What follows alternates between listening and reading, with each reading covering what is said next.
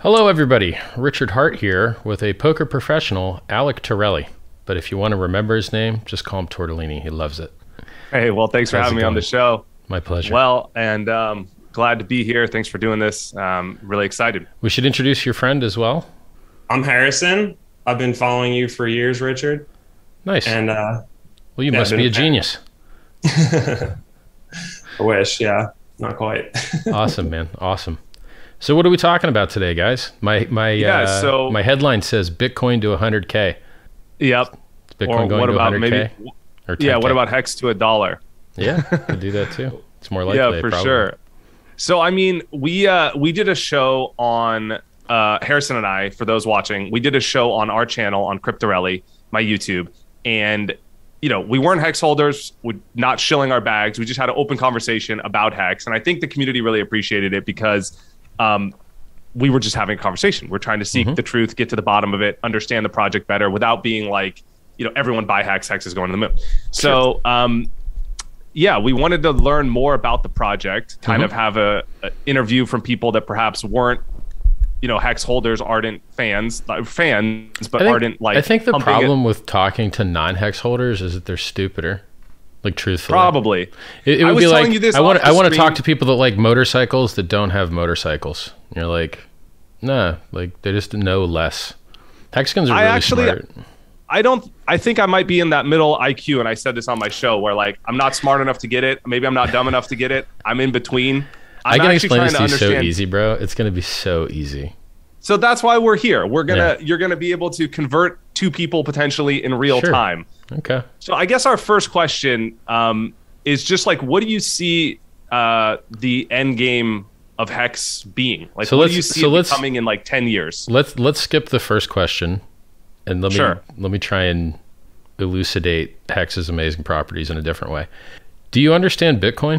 Do you know how Bitcoin works? Yeah, I think I understand Bitcoin very well. I think Harrison does too. Nice. Well, for those guys viewing that may not understand how Bitcoin works, I'm going to try and explain it very simply as well. And when I say simply, I mean really, really simply. Okay. Bitcoin, it is an Excel spreadsheet that lives on the internet that has everyone's money on it, and then you can spend if you have your password, and then it inflates at about 2% a year inflation to pay people to keep the spreadsheet honest. And that's it. That's all Bitcoin is. So what is Hex? It's that with two changes. Instead of inflating to pay people to secure the network, we inflate to pay people to secure the price. So our inflation goes to people that lock their coins up so they can't sell them, so the price goes up. And instead of using Bitcoin miners, we use Ethereum miners. And that's it. There you go. I've just explained all of Bitcoin to you, and I've just explained Hex to you. It's really super easy and super simple. Took about 45 seconds, minute. Yeah. Yep. Harrison, you want to shoot? Yeah, so I had a question on this. This actually gets to one of my biggest sticking points that I had is there's an APR associated with with investing your tokens, locking them up. Yes. And I know that can go as high as about 37% approximately. Well, actually, it goes much higher. That's the average. That's the average that people receive. So if you stake shorter than average, you'll get less. So like a one-year stake might be like 18% APR. But mind you, that APR number is a lie. The actual APR is millions of percent, but it's too big of a number to show people. It scares them. So if you count your APR in dollars, it's millions of percent. But if you count your APR in just Hex, then it's, you know, in between 18 and 60, depending on how long you stake. Right. So my key issue with it is when you borrow money, typically, or when you lend money, typically they generate a yield by doing something productive with the money. And I know you've given the counterpoint that the Federal Reserve technically just lends them 10 times whatever you give the bank. That is true, but ultimately your deposit does create their ability to then lend out 10 times that amount of money into a productive use in the economy. Theoretically, starting a business. Yeah, there's a lot of productivity in the economy. GDP is really flying. No, actually, it's just a Rube Goldberg machine. So, one, Hex is more similar to Bitcoin than it is to a CD. Hex really has absolutely no similarity to a CD whatsoever. None.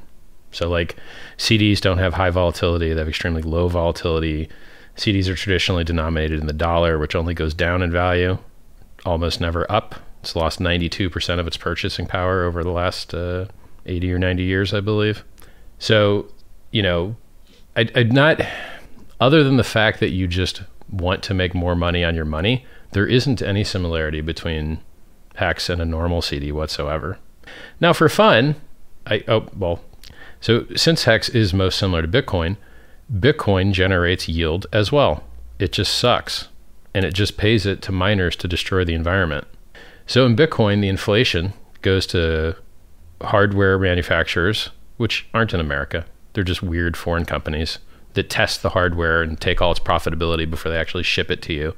And the first 2 weeks of profitability is half that the machine will ever generate. So being delayed by 2 weeks jacks you for half of your profit. And what do they do with the money that they get from the Bitcoin inflation? They dump it for electricity to pollute the environment, or you could say only 20% of that pollutes the environment. But okay, it's 20% of a quite large number. Hex doesn't have those problems. Hex doesn't pollute the environment to secure its chain because we piggybacked ETH, which is already paying all that horror fee on their own. They're already, you know, ETH miners are already dumping the ETH price to secure the ETH chain. We're just piggybacking on that. So we don't have to, you know, we're a hybrid proof of work, proof of stake network where our inflation only comes from proof of stake and our transactions only come from proof of work. But, you know, that proof of work is already massively subsidized by the ETH guys paying all of the costs. You know, when you're an ETH miner, you don't earn Hex and you don't dump Hex to pay for electricity, but you do earn ETH and you do dump ETH. So we removed a giant negative externality, which is why inflation in our system is unlike inflation in any other system. You don't need to sell the Hex inflation to pay for negative externalities, but you do in Bitcoin and Ethereum. So comparing our inflation rate to their inflation rates is a little bit silly. And comparing our yield to the yield of a time deposit in the bank is also silly. But for fun, just to educate everyone at home about time deposits, your money doesn't get lent out. Are you listening? When you give your money to the bank, it doesn't get lent out. It's not an asset to the bank. It's a liability. They owe it to you. So what do they do with it? They let it sit there and act as a reserve to get leveraged up tenfold and get 10 times the free money from the government. And what is that money the government gives them? Inflation. Aha. So in fact, when you put your money in the bank, anyone that gets yield gets it from inflation. Dun, dun, dun. And where do Bitcoin miners get their yield? Inflation. And where do Hex stakers get their yield? Inflation. And so, you know, every proof of stake network or every proof of work network operates by the same principle. And by the way, Bitcoin went up, you know, 6.9 million X from a penny. So its pay for inflation model seemed to work just fine. Ethereum went up from 31 cents, unless you caught the wick down to 15 on Kraken, up to 5,000. So the model seems to work just fine. And it's the same model that Hex has. So, right, so go ahead. So is the reason for the high yields on the reason Hex, the yield is so high is because the staking participation is so low.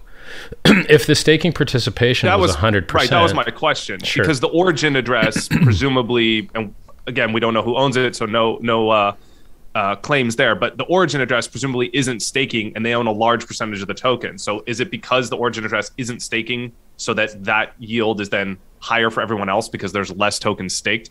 Is like a large part of it? Regardless of whom is not staking their coins, only around 10 or 11% of coins are staked, which 10x is the 3.69 average. That makes sense. Yeah. And it's just the same thing as a Bitcoin miner. So if you were the only Bitcoin miner and it cost you $1 to mine Bitcoin on your laptop, then you'd be making an absolute killing. So once you just look at Hex as Bitcoin with a proof of work change from destroy environment to lock up coins to support price, everything's really easy and really clear. Like staking your Hex is like getting free Bitcoin mining machines that run without electricity. It's awesome. I get that. One of the things that I thought about in terms of money is that like money tends to one, like there tends to be a convergence on society as a store of value. So do you see this competing with Bitcoin? Again? There seems to be like a convergence with society on a most efficient money, like gold, right? The world converged on. Nope, that's not true. It's not true at all. Originally we had sound money. It was backed by metals.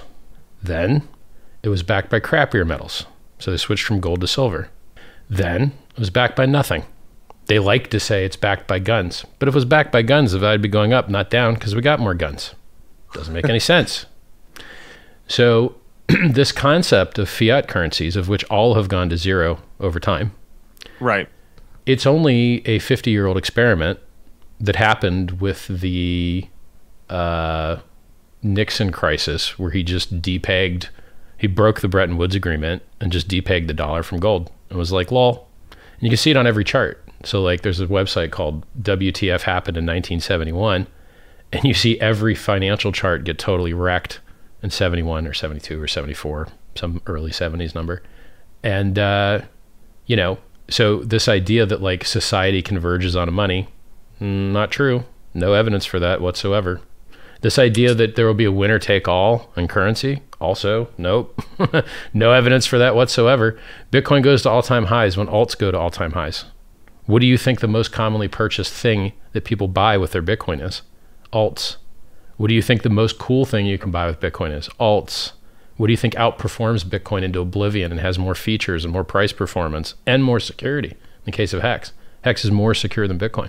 Hex is more secure than Bitcoin. You like secure money? Hex is more secure. I can explain it to you if you don't want to just accept the premise. You see these things coinciding. You don't see like one thing competing for a world reserve currency in terms of Hex or Bitcoin. You see both of these appreciating over time as people adopt, but you see Hex as a more efficient form of money, like a more efficient Bitcoin. It is. Right. It's more secure. It has less negative externalities. It has more features. It will soon operate on more than one chain with PulseChain launching. You'll have eventually encapsulated Hex stakes on other chains as well. We live in a multi-chain world now. I mean, there's just like Bitcoin, I think Hex went up like 750x versus Bitcoin. Like if you would have bought Hex at January 5th of last year and sold it 3 months ago, you would have been up 750-fold your Bitcoin. So you could have 750x'd your stack of Bitcoin. If you loved Bitcoin so much, you would have sold it for Hex, you know? So it's, the chart doesn't lie. The chart's very clear. I mean, Hex went up 1,000,000% from January 5th to 3 months ago before staking. If you'd staked, it would be up 2,000,000%, 1.5 million%, depending on how long you staked. Before we like wrap up this first question though, the yield that you're generating, ultimately the 37% that people go in and investing thinking I'm going to earn 37%. The reason I had a problem tends to be vastly more because it's just your Hex return. You multiply that by your dollar gains and you're like in right by your price appreciation. Right. Yeah. You're like, wow. The reason I had a problem with it is people think they get that 37% in purchasing power, but that relies on the network continuing to grow. If the network doesn't continue to grow and more money come in, then that 37% will not be there in purchasing power. It will be there in token value in terms of units of tokens, but not necessarily in purchasing power. Right? You just addressed an issue of perception, and Hex has the most honest website in cryptocurrency. If you go to hex.com, it's going to tell you that the price dips 80% and has 5-6 times. If you go to Bitcoin's website, it doesn't say anything like that whatsoever. It says Bitcoin's volatile. People don't know what volatile means. So as far as like price risk and downside risk and talking about like, hey, you're lucky this stuff works at all, solar flare could kill everything.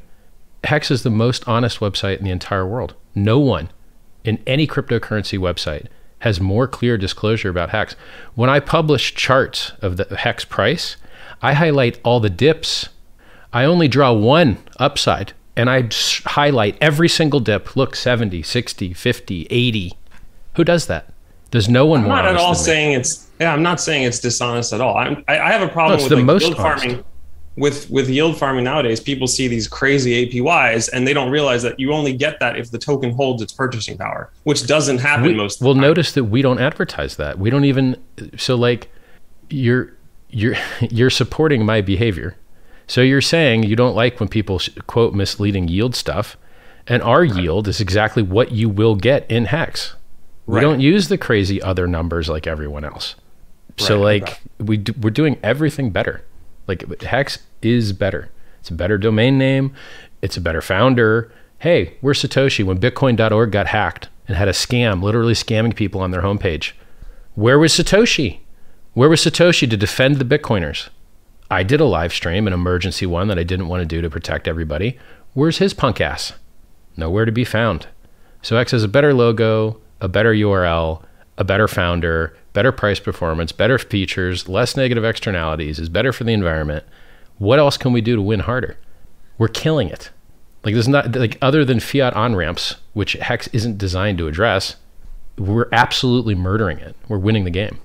But you'll admit if the network wasn't growing by user count and money coming in, it wouldn't be as pretty, right? Let's do the parade of imaginary horribles. So I can tell you want to do it.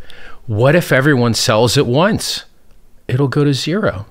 What if everyone sells all the stocks at once? They'll go to zero. What if everyone sells all the houses at once? They go to zero. Oh, hey, Bitcoin, the blue chip, most decentralized, highest market cap, most liquidity, right? Drops 85% every 3 years. Oopsie. Hey, Ethereum, awesome, world computer, blah, blah, blah, dropped 95%. Ever since Hex had a price on a real market, it ain't never dropped 95%. What's up, ETH homies? How come your coin sucks balls? Why'd it drop 95%? Talk to me. Hey, I remember back when Vitalik said that it shouldn't cost, dollars to send transactions. Well, that's funny, because it costs like $20 to send ETH now. And who's actually trying to solve that? Me, because I'm forking Ethereum. And you can use that testnet. You can go to PulseChain, go to t.me/pulsechaincom and download the parameters and use the PulseChain testnet right now. And you'll see all your coins there, all your beautiful little ERC20s. They're all sitting there. Testnet version 2 will be launching next week, I hope. And then hopefully mainnet a month or two later. And then we can congrats on that. I wanted to ask about Pulse too. So do you think, and this is kind of a Hex Pulse question, but do you think mainstream adoption is a challenge when a large amount of the tokens are owned by the origin address, or in the case of PulseChain? Nope. No one cares. I guess a two-part question. So you could address each one, but like also in the case of PulseChain, when whoever controls the ledger controls the system through proof of stake. So do you think that's a challenge for adoption? Let's talk about it. When was the best time to buy Bitcoin? When Satoshi owned 100% of the coins and there was no liquidity and there was barely any place you could buy it. Oh, interesting. When was the best time to buy Amazon stock or Facebook stock or Google stock? When the founders owned 100% of the coins and there was very little liquidity and it was very hard to buy. Oh, who knew? Yep, that's the case. And when you go to buy your Amazon stock or your Tesla stock, do you scroll onto the website and find out how much the founders own? And do you wish the founders owned less? And would you think, oh man, yeah, this founder doesn't own any of this garbage. That's way better for my investment. See, I don't understand why everyone gets everything so literally entirely backwards. So your gut feeling, your premise is centralized ownership bad for price. Nope, no, it's not. Go look at every single ERC20 that is murdering Bitcoin, and they all have like 98 or 95 or 90% of their coins in the top 100 addresses. All of them, every one. By the way, Hex has less. But everyone has everything backwards, and I have to de-educate them of their silly ideas. Centralized ownership is amazing. Did you know that 42% of Bitcoin sits in 2,176 addresses? Did you know that? It's fact. I knew it was concentrated. I didn't know that specific. Yeah, just go to Bitcoin rich list, and it'll be right there. But a lot of those are exchanges, correct? Yeah, well, okay. And who holds the keys? And how does that work out for the users usually when they give the exchanges their keys? Mt. Gox, Quadriga CX, BTCE. I could go down the list. Well, this makes sense. KuCoin's been hacked. What about in the case of Pulse, where they're trusting like the network itself because it's a proof of stake, and if someone owns more than a large portion of the network, they can control the network. Is that a risk? All of these systems are socially enforced. Bitcoin has a 21 million coin limit, right? Not really. If the miners decide to change that number, they can just change that number, period. That's it. Right. Bitcoin has a limit that the miners say it does. Same for the block size limit. Same for every single parameter in the network. If you're not a miner on the network, you don't actually have any say in what the parameters of the network are. Now, you could argue that there's a triumvirate and that, the exchanges care and matter to some degree, the miners care and matter to some degree, and the users care and matter to some degree. And then the devs kind of matter as well, because everyone just double clicks exe and uses default params. So the devs kind of matter. Because these are all socially enforced networks, what really prevents 51% attacks in Bitcoin? That they're very hard to be profitable on. What really prevents... Yeah, it's game theory, right? I mean, that's like... Exactly. That's what I like about poker, is like it really helps understand crypto because you understand people's independent economic incentives and how they're going to behave. People are in general going to do what is in their financial interests. And it's in general in the financial interests of miners not to 51% attack the networks and make their miners worth less. And then they're like, oh, look, I've got miners that used to be worth a lot, but then I tried to play games and now they're worth quite little. And the same thing applies for proof of stake. Hey, you've got this massive stake in a thing. Why don't you shoot your investment in the head by doing stupid stuff? No one does it. It's just so it's never like a benevolent whale type of description. Well, I mean, if you believe what is commonly said in startups and open source software is that a benevolent dictator is the most efficient form of governance. Yeah. And, you know, you kind of look at that and you're like, look at the Bitcoin code. All of the commits are like two guys. It's like, you're like, okay, you know, and there's just so many things I know that nobody else knows. This is crazy. I wish I had a larger audience because it could make the world so much smarter. You want to know what wasn't in the Bitcoin white paper? The inflation rate, the halfening of the interest every 4 years, those things aren't in there. The block size limit, none of those things are in there. You're like, okay, that's pretty funny because those are really important parameters, right? Like the inflation rate and the fact that it would cut in half every 4 years might be something you might want to chuck in ye old white paper. Bitcoin also has no written spec, so if you want to write a client for it, screw yourself. You're just like, good luck being bug for bug compatible with the C++ version that originally only ran on Windows and had a poker client in it. There's so much stuff I know nobody else knows. It's hilarious. So we have this design. What's to stop a competitor for doing something similar? Which product? Is it because with something like Hex? Like why is Hex like? Well, let's go over that. Did Hex? Where no, I mean. To clarify for the audience, he's referring to the Lindy effect, which states that the longer something has existed, the longer it is likely to exist. But notice that Lindy effect argument doesn't speak to market price. So you know, pencils have been around a long time, but you really wouldn't have That's been a, fair. You wouldn't Thanks have for the clarification. A pencil yeah, that industry. Was needed. No. So, and I mean, we could, if we're going to play the like analyze laws game, we can get into Metcalfe's law. You know, the value of one fax machine is nothing. The value of like 100 fax machines is 100 squared. So as you can communicate with more people, communication networks become more valuable. But in reality, is the main utility of these networks communication or is it speculation? It's primarily speculation. So right, it operates for sure. differently. So, you know, what are some other funny laws we could put in there? What's the one where the good money drives out the bad? Gresham's law. Gresham's law. Yeah, that one's always misquoted. Gresham's law requires that there be an artificial peg and that people just decide to route around that stupid peg and keep the good money and spend the bad money. But there is no artificial peg to be dealing with here. So it's just an irrelevant non sequitur, but you know, people bring it up all the time. Yeah. And then there's other things like we could bring up Veblen goods, where the more expensive something is, the more people want it. Which you'll see in Bitcoin. Exactly. These are reflexive systems. Like a nightclub at the Wynn. There you go. Yeah, the longer the queue, the more they want in. Same shitty club on the inside. You're like, hey, you know, I've been to a lot of clubs. All the way to clubs. So your argument is that there's like a network effect which stifles competition with something like Hex, where it's just like the rich get richer because it's the go-to currency for this sort of protocol. No. So there's if you make the misassumption between replacement goods and complementary goods, you've made a huge unforgivable error. So do you think that Ethereum is a replacement good for Bitcoin? No. Did Ethereum hurt Bitcoin's price? No. Probably not. I mean, maybe, but probably not. Probably not. I mean, it does so much more. It probably helped the ecosystem to get people into crypto, and then people come into NFTs through Ethereum, and then they put money into Bitcoin eventually. God. I hate NFTs so much. So on the one hand, because Pulse is the world's largest airdrop to ever occur in history, it also is airdropping everyone's NFTs. And so from the perspective of making Pulse look more awesome, I want to not savage and crap talk NFTs, but I absolutely hate them and they disgust me. So here's what an NFT, and I know you've got NFT in your bio, so this ought to be a spicy argument. But since you know all these cool laws like I do, I'm not a maximalist about anything though, so I don't care. Well, I mean, bro, you're buying a serial number loosely related to a JPEG, which may or may not still be hosted on the internet. Get fucked, like instantly. Like, no, absolutely not. Hey, the hosting for your JPEG went down. What are you gonna do? Kill yourself? Who are you gonna cry to? It's not even on the blockchain. It's not even uploaded to the blockchain. Are you kidding me? It's such trash. Hey, you bought pixelated garbage generative art.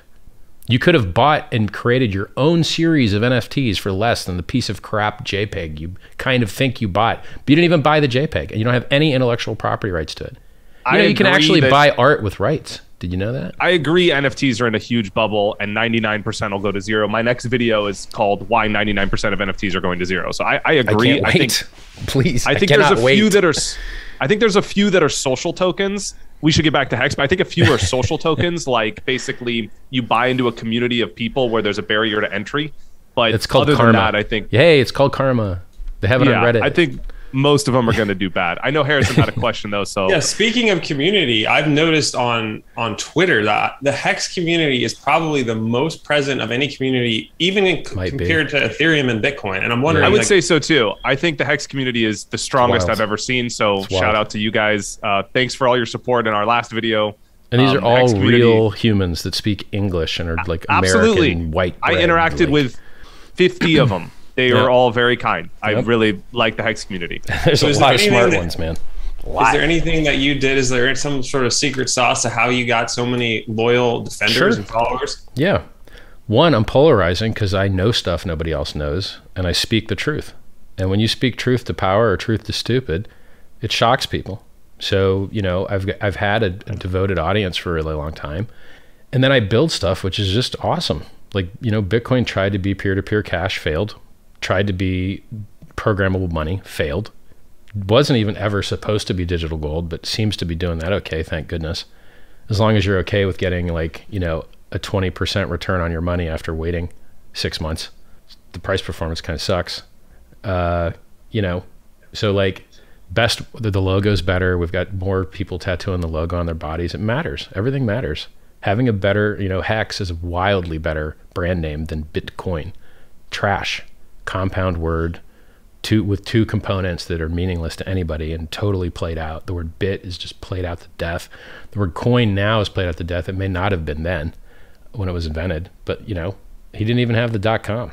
I guess I didn't, you know, I guess we didn't have the .com when we launched as well, but it's a little bit harder to get a 3-letter dictionary than it is to get a compound 2 words that suck URL, you know? And it just, we did everything right. You know, our Telegram channel, there's constantly 70+ people in the voice chat and PulseChain, constantly. There's 55,000 people there. There's only 36,000 people in Hex chat. And Hex, I think Pulse is going to blow people's minds. I really do. I mean, it's got like 50% more people in the chat, but Hex's chat's been around for 10 times as long. It's just, it's going to be crazy. You know, we gave Bitcoiners free money with Hex, but we're giving everyone that's got any ERC20 or any NFT or any Ethereum free money with Pulse, and they're just a better audience, and there's a lot more of them, and it's just wild, man. Do you see it competing with ETH? Like, do you see it overtaking ETH, being like a replacement for Eth? Well, how do you I advertise it. I advertise it as something that's maybe you could do a little 30-second of what Pulse is, because I don't think we actually touched on that yet. We talked about it a few times, but just high level of Pulse. Yeah. So, you know, Ethereum is awesome compared to Bitcoin because you can actually do programmable money. You can actually do decentralized finance. You can actually do centralized exchange. So we have decentralized exchange. We have stable coins. We have algorithmic stable coins. We have the world's first blockchain time deposit, Hex. We've got margin trading, options, stupid meme tokens, stupid NFTs, you name it. It's all in the Ethereum network. Problem with that is Ethereum network now is clogged into death, and it costs, let's look it up. Let's look up what the I did a few DeFi transactions this morning. It costs hundreds of dollars to get money into 3 or 4 places. You're spending $200, $300, $400 by the time you're done with a multitude of transactions you need to make. I mean, let alone one Uniswap transaction, $120. And gas is low. This is, it's insane. ETH is insanely prohibitive to 95%, 99% of people. Yeah, gas right now is low, and it costs on average $29 to send an ERC20. It costs on average $90 to do Uniswap swap. It's not. What about to do a Hex stake contract? Probably. I think staking's quite affordable, but end staking costs more because it's based on, it has to do an addition function every time you have an extra day that you earned interest. Okay. So your end stake costs are based on, you know, how long the stake was, but your start stake costs, they're very affordable. I think that PulseChain, what it does is it attempts to reduce the Ethereum fees by removing load from the Ethereum network. So if you have a copy, you know, like if you use Decentraland or something, you can't do anything. You're just literally totally crippled because you can't afford to perform any function whatsoever. You're just screwed. And there are many, many, many projects that are totally and completely paralyzed by the Ethereum fees. They're disgusting. And the only way to reduce them is to add capacity, period. And so by forking the network and putting everyone's coins on a network with higher throughput, less negative externalities, no need to destroy the environment with proof of work, we're beating Ethereum 2.0 to market with their own feature set, but with all the coins. So like, it's just awesome. Like PulseChain, pulsechain.com, pulse.info, absolutely amazing. What was the limiting factor in how much you could improve the throughput of Pulse compared to Ethereum? Well, Geth sucks, and all of Ethereum is Geth, and it's trash. And Geth will tell you that they're limited by just EVM processing speed. I don't even think that's really true. I think there's other bottlenecks as well. And so what you don't need is another ghost chain that has a ton of capacity and no users. We have tons of those. Yeah. And so what you need is the right balance of users and throughput. And you don't need more throughput than you have users. And so you can scale the throughput up with the users. So we copied known good parameters from the BSC network, which is Geth-based fork of Ethereum, which didn't come with state. And they have like absolutely massive gas limits per block, and they do 3-second blocks. So I actually don't know what our, I think to play it safe, because BSC nodes are almost falling over now, like they're really, you just can't keep them in sync. But they're also under very, very, very, very high load, you know, doing multiple millions of transactions a day. You know, the max you could do on Ethereum is maybe 1.5 million transactions a day. I think BSC is exceeding that currently. So, you know, my position is, like, for instance, today we just made a design decision to drop the freemium. So originally, you know, if you're an ETH holder, whatever you got for free, whatever Pulse you got for free would be removed from you 30 days later, so that you can't hurt the price if you didn't participate. But since they're already being diluted by a million X, so they're getting like 0.000 whatever % of the total supply, it's just a waste of processing time to have nodes go down for who knows how long. I mean, just so in our test, just to write all the balances for the sacrifice credits, it's like 6 to 10 hours depending on the machine. And there's ways that we can get that down, but it's like, imagine now that instead of having to do it for 60,000 addresses, you have to do it for every Ethereum address. Silly. So the idea of reducing complexity, getting to market quicker, and having some Pulse in everyone's wallet when they want to try it at some point in the future, instead of just being like, oh, I have my ERC20s, but I can't do anything with them because I don't have any gas because it got taken away by freemium.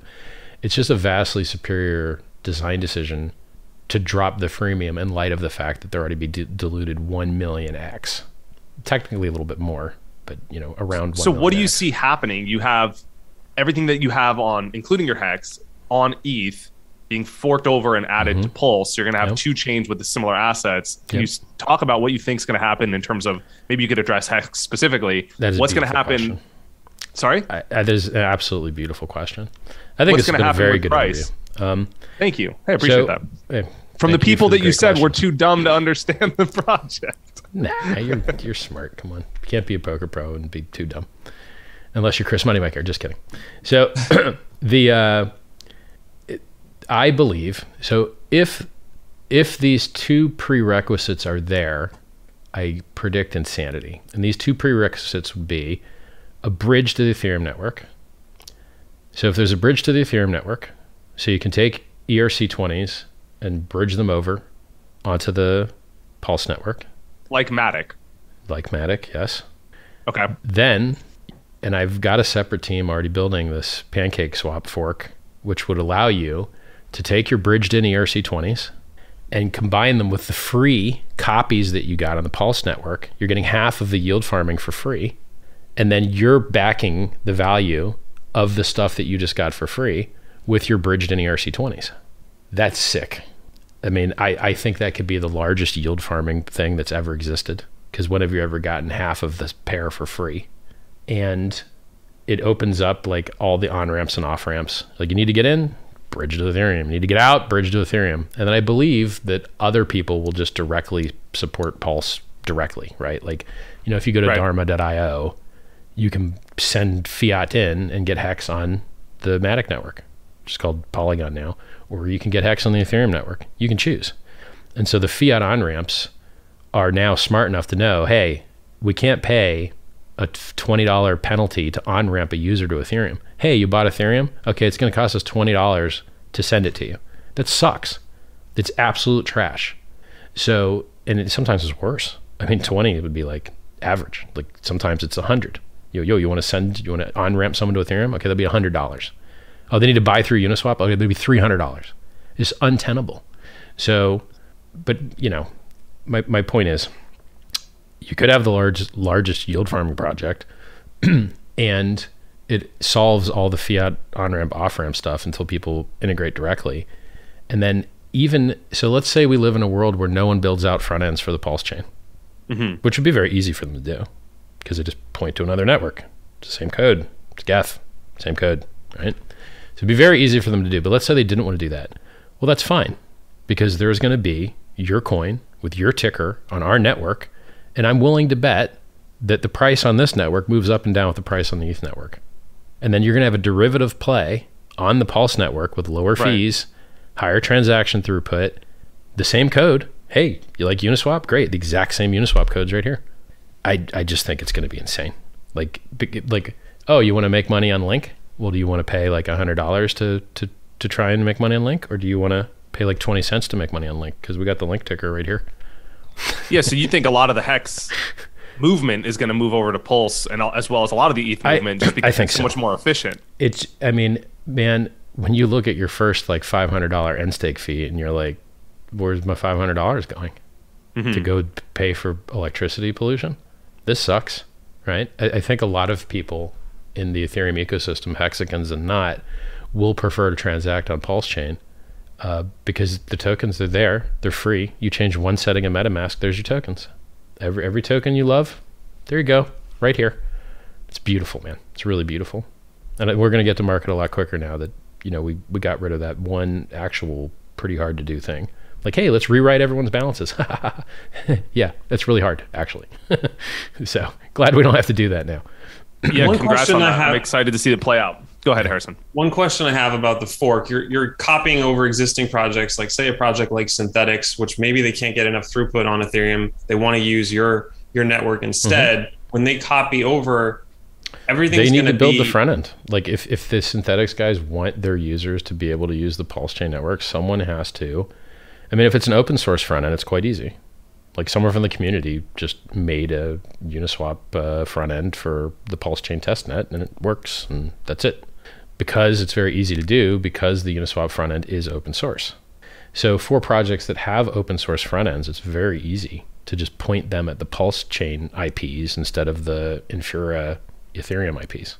It's very easy. How are we sure those are secure that are going to be built on top? It's the same code. It's like it's the same. Because it's open source, so right, okay. It's almost entirely open source, yeah.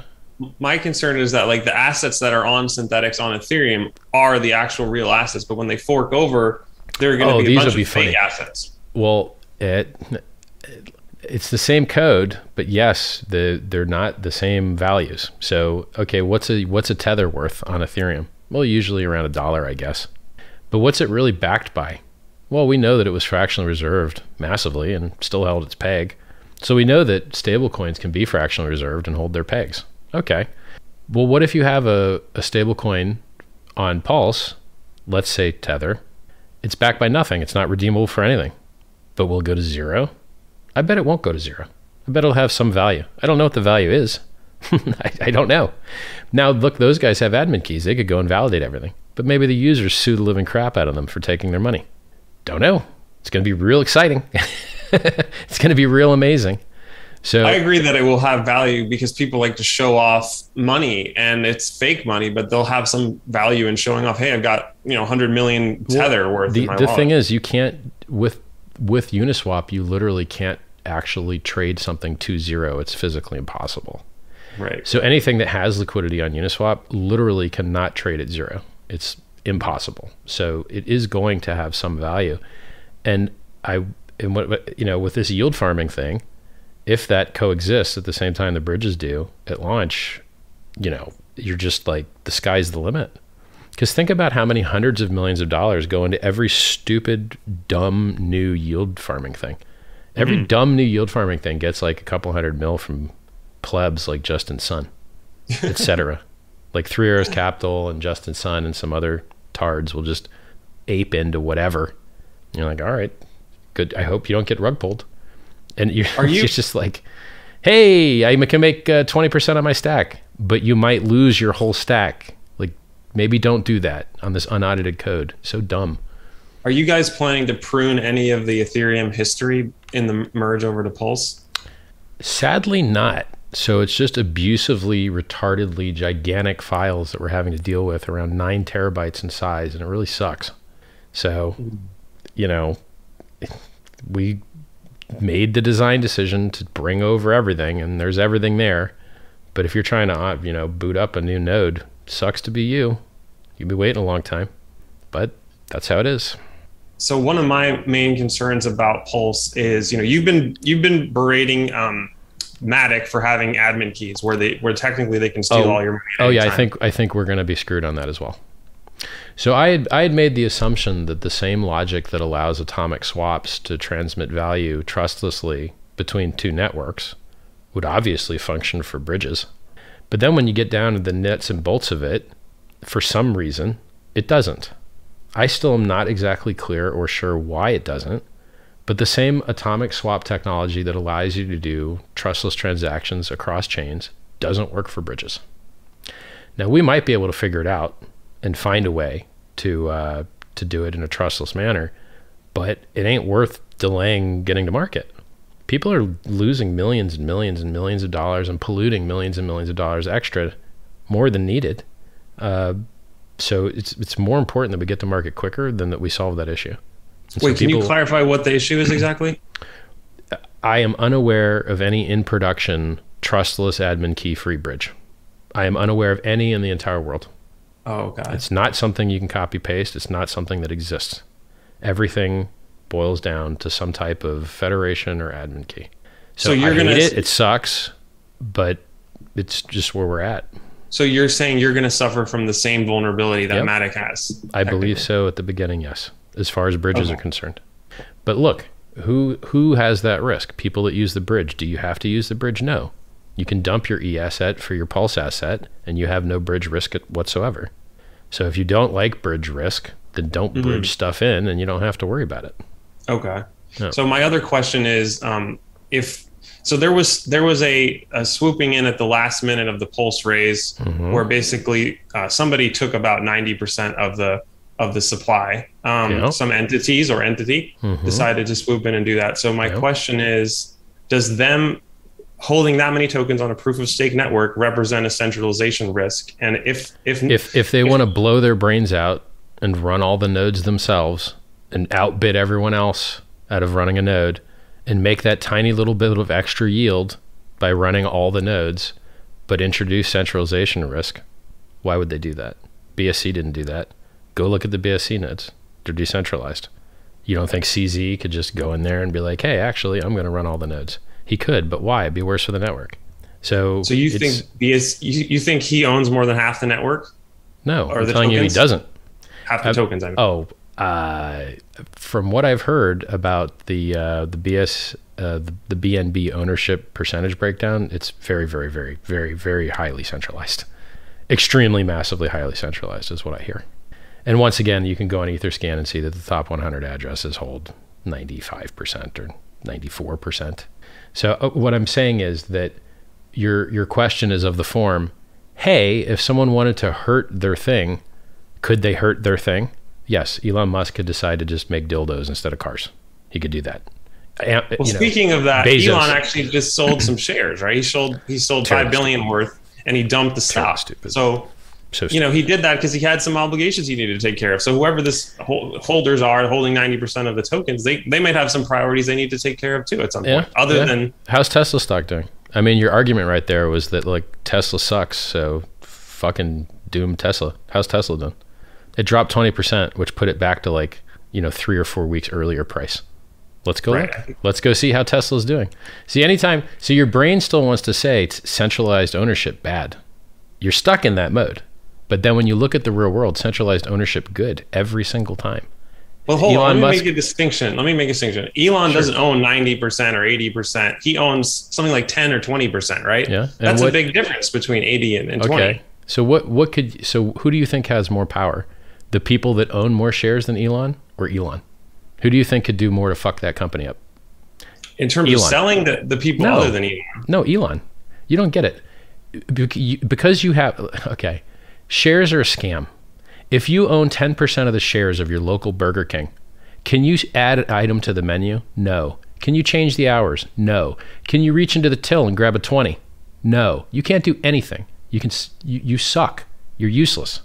Share ownership is trash. It doesn't mean anything.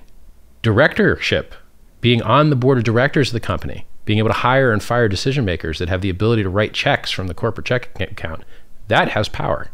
Elon has power over Tesla, and he has it because he's the CEO. He doesn't have it because he's a shareholder. His 20% shares ain't worth crap. Can't do anything with them. Can't even elect a new board member. Like, you need 51% control to do a lot of stuff. So this is like, so first, any question of the form, why don't you just shoot your thing in the head, is a stupid question, right? And that is what most of these questions end up being. Like, why don't miners just 51% attack the network all the time? Well, because their mining equipment become worth nothing. Why don't proof of stake guys just, abuse their validator status and 51% attack all the time? Or not let anyone mine any blocks? Because then it would make their stake worth nothing. It doesn't make any sense. Like, but in this case, Elon doesn't have any ill will towards Tesla, but he needed to sell some because he has other priorities in life. So couldn't that apply to whoever owns a bunch of Hex and a bunch of Pulse? That's right. Yes, if you owned a lot of Hex, you could dump the price, and we see people do it all the time. We see the Hex price get dumped to shit, 70%, 80%, at least like 10 times so far. Price gets murdered, rather often. You don't need to own 90% to murder the Hex price. You could own far less to murder it. So do you think mainstream crypto investors... And then how did that work out? It went up 1,000,000%. So like... Do you think mainstream like institutional crypto investors will ever be okay with one person owning 80% or one entity owning 80% of a token of an investment that they're making? When was the best time to buy Bitcoin? When Satoshi owned 100%. So it depends on how smart they are. And what is exactly... Your argument that we're pre-viral and that this gets more decentralized over time as the market cap grows, and then the origin address... Let's look at that. Let's look at percentage decreases over time. Who's getting diluted right now? Who's getting diluted right now? The non-stakers. Origin address. Yeah. And who's reaping the yield and the reward from that? The retail. The stakers. Okay. Yeah. So. I think that was a clever move on whoever owns the majority of the supply because... Yeah, that was very game theory optimal there. What do you think Tesla costs right now, by the way? 1,000? 1,140. Yeah. 1,100? 1,140. Yeah. Oh, wow. And its top was 1,300. Not even. Like, there's barely a dip here. Like...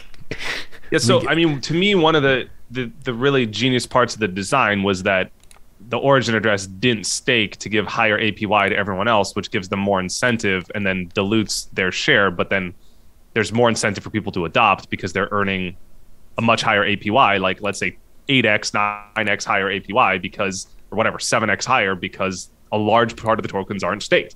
Yep. So that's a very smart part of the design. I have to give it to you. Okay, listen to this. I appreciate the compliments. Yeah. Tesla's top, 1,243.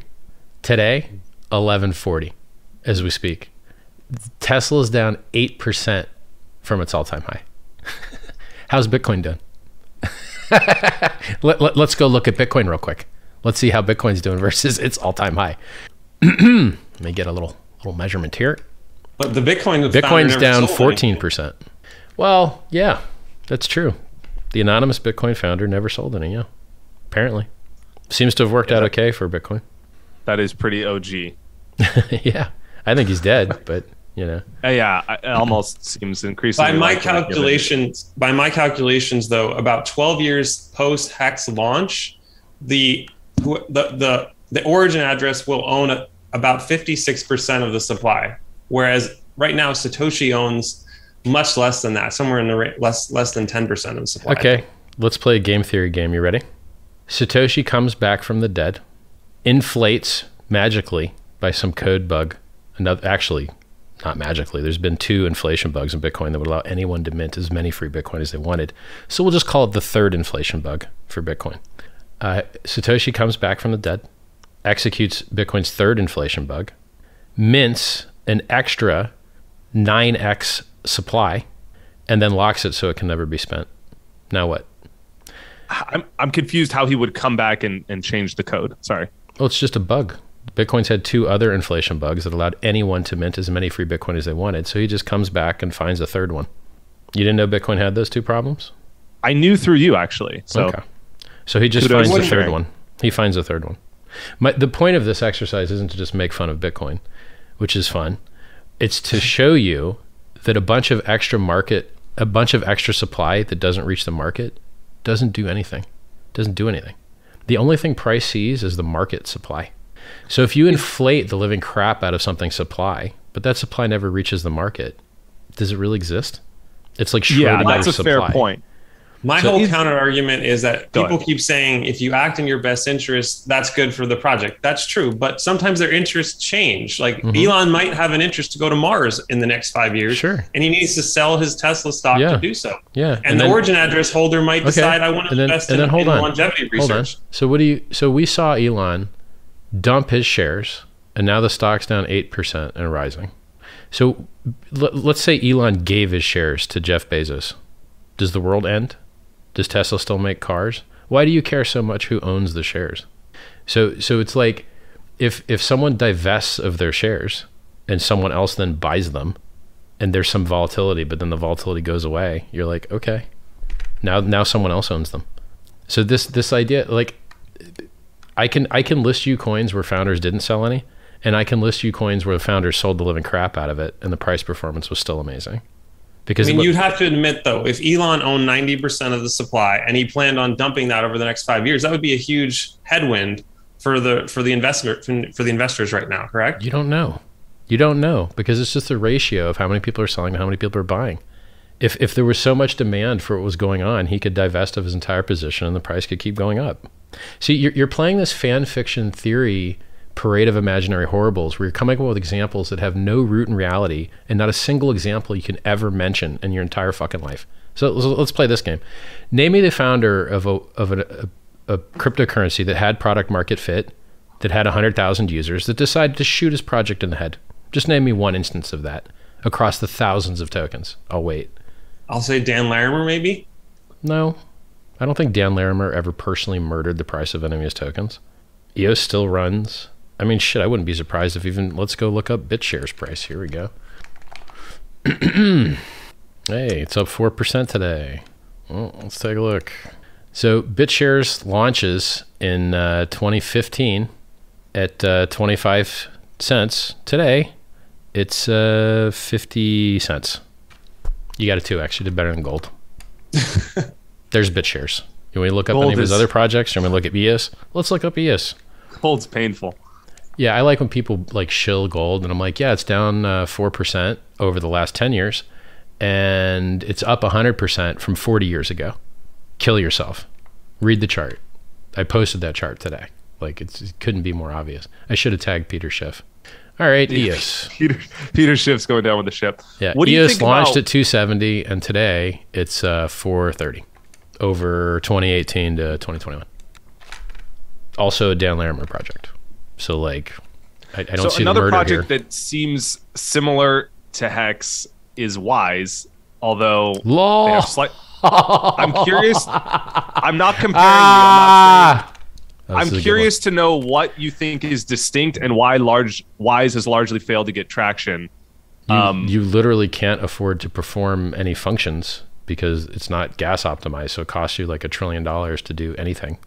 Okay. And let me go look up their price performance real quick, which is a it is abysmal. That price performance of Wise to ETH is quite amusing, except for the people that own Wise. But yeah, they're just doomed. Like, so right. This dumbass thought, like, I run into people that think they're smarter than me, and then reality shows them they're not. So in the case of this particular piece of trash token, which has the worst chart I have ever seen in my entire life. Yeah, it's quite amusing. Let me measure this. Versus ETH, it's down 82%, and literally on the weekly chart has only made red candles for the last 1, 2, 3, 4, 5, 6, 7. I mean, this is like a year. There's like a year of candles here. They're just all red. The Wise to ETH chart is pretty amusing. Yeah, it's going to be that way forever. It's not going to stop doing that. So someone on the offset looking at Wise, it's backed by ETH in a liquidity pool. They might think that has more value if they were looking at that and saying, well, at least this token is backed by something that has like value, which is ETH. What do you think is the distinction there? Hey, bro, here, let me give you this. You put your ETH into someone else's pocket, and he goes, hey, here's a fake coin, and I'm going to back this coin by your ETH minus my constant inflation, where I just keep minting this other token, and I sell into that same ETH that you try and sell into. And then you and the founder are both selling into the same pool of ETH, getting annihilated. And so you're just losing your ETH value slower over time, because what you thought was going to be successful in on-ramping new users instead didn't. And now you just have a time gate on how long it takes you to get your money back out with a tax from the inflation. That's it. Pretty good description of Wise. Yeah. So far. Yeah, that's it. So you thought you were going to get the next tax, and instead you got screwed in your booty hole because you decided to join Team Loser instead of Team Richard. It's real easy. Like, everyone that got scammed by that, I'm happy you all got scammed for being traders. Sorry. You didn't need to get scammed. You could have got the real one, but you bought the fake one. And it ain't the last time it happened. Somebody bought some other fake token that just got rug pulled. Like, people not trying to knock off Hex and then getting rug pulled and it going to zero is a laugh. Because that was one of my questions about the competitors of people trying to, like, you know, improve on the design. Oh, no. I was curious if you thought there was, yeah, okay. Every single one of them. I know 2 that have gone to zero from being rug pulled, and they're just all trash. Every single time. Are you the secret ingredient, though, to Hex's success? Is it really you? Bro, who's got a better logo? Literally. Is Facebook's logo better than Hex's logo? Is Google's logo better than Hex's logo? Is Apple's logo better than Hex's logo? Apple, what do they sell? Fruit? Do they sell vegetables? What are they selling over there? No, Hex's logo is the best. Presumably, it's the. No, it's everything. I know you come from the best logo, the best price performance, the best founder, the best community, the most engaged community. Oh, let me give you this one. What do you think the average stake length is in Hex? I learned from you it's about 4 years, but I would not have guessed now. 5.8 years. It used to be 4.8 a year ago. Now it's 5.8, and it keeps going up. What do you think happens when people lock their money up for 5.8 years? You think you get a lot of defectors? You think you get a lot of traders? You think you get a lot of people trash talking their own bags? No. What you get is the most dedicated, insane, vibrant community that defends to the death Hex, which, by the way, has had 100% perfect, flawless operation where everything else has gotten wrecked all around it. Ravencoin, 10% inflation bug. Lumens, 10% inflation bug. Monero, oops, if you spent it within 2 hours, it wasn't actually anonymous. Bitcoin, 2 inflation bugs. I could go down the list. It's a joke. Hex is outperformed. Yeah, I want to give you credit for that. Every way. You actually spent a lot of time on the audit, and you delivered a flawless product that hasn't ever had any bugs or issues in its existence. And no other project that I know of can actually say that. So you really deserve credit for that. Yeah, well done. You spent. We put a lot of work into it, and it was worth it, because if you don't have security, what do you have? There's nothing more important. Yeah, especially in an immutable smart contract. Yep. Yeah, it does create this really interesting game theory too, where like it incentivizes people to lock up their liquidity for a long period of time, and that's the most dedicated vote of conviction is locking up liquidity in a project and delaying your time preference for 4 to 5 to 7 to, you know, I know there's the 5555 club. There's never been anything like it in the history, bro. To get an average of 5.8, you got to have a lot of really long ones. To get an average of 5.8, you got to have a lot of really long ones. You have to have 15-year stakes because you have people that are not staked at all. So of course that dilutes the average. So yeah, you have, you know, a lot of people. Actually, I don't think that the unstaked people affect that average. It's just the average of people that have staked. So the unstaked amount. Even still, you have a lot of people that are doing a year, which is still a huge vote of confidence to lock up money for a year into a crypto project, especially in this market environment. I think it's Nobel Prize worthy. I am unaware of any financial instrument that has ever caused people to delay gratification to such a degree, ever. If you buy a house, you can get out. If you buy a bond, you can get out. You lock up your Hex for 15 years, you ain't getting your principal out for 7.5. And that's something I wanted to ask about. You know, there's a lot of Hex holders that have a ton of value in their Hex stakes that go out many, many years. Have you thought about making them somehow able to access that liquidity in the form of a loan with with the staked Hex as a collateral asset? And then people get to discover what liquidation means, because there is price volatility. And then those liquidations turn into what? Market sells. So you want to get leverage, you want to get loans, go encumber some other asset that's not your Hex. That's what I'd prefer. So you realize there's liquidation risk, which would be catastrophic. So you don't want there to be a way to borrow against state tax. Well, it wouldn't necessarily be catastrophic. It's still a ratio of how many people are on-ramping to how many people are off-ramping. But like, you know, and I do see eventually there will be encapsulated stakes, and encapsulated stakes will allow you to get the liquidity you want while still earning sick yield.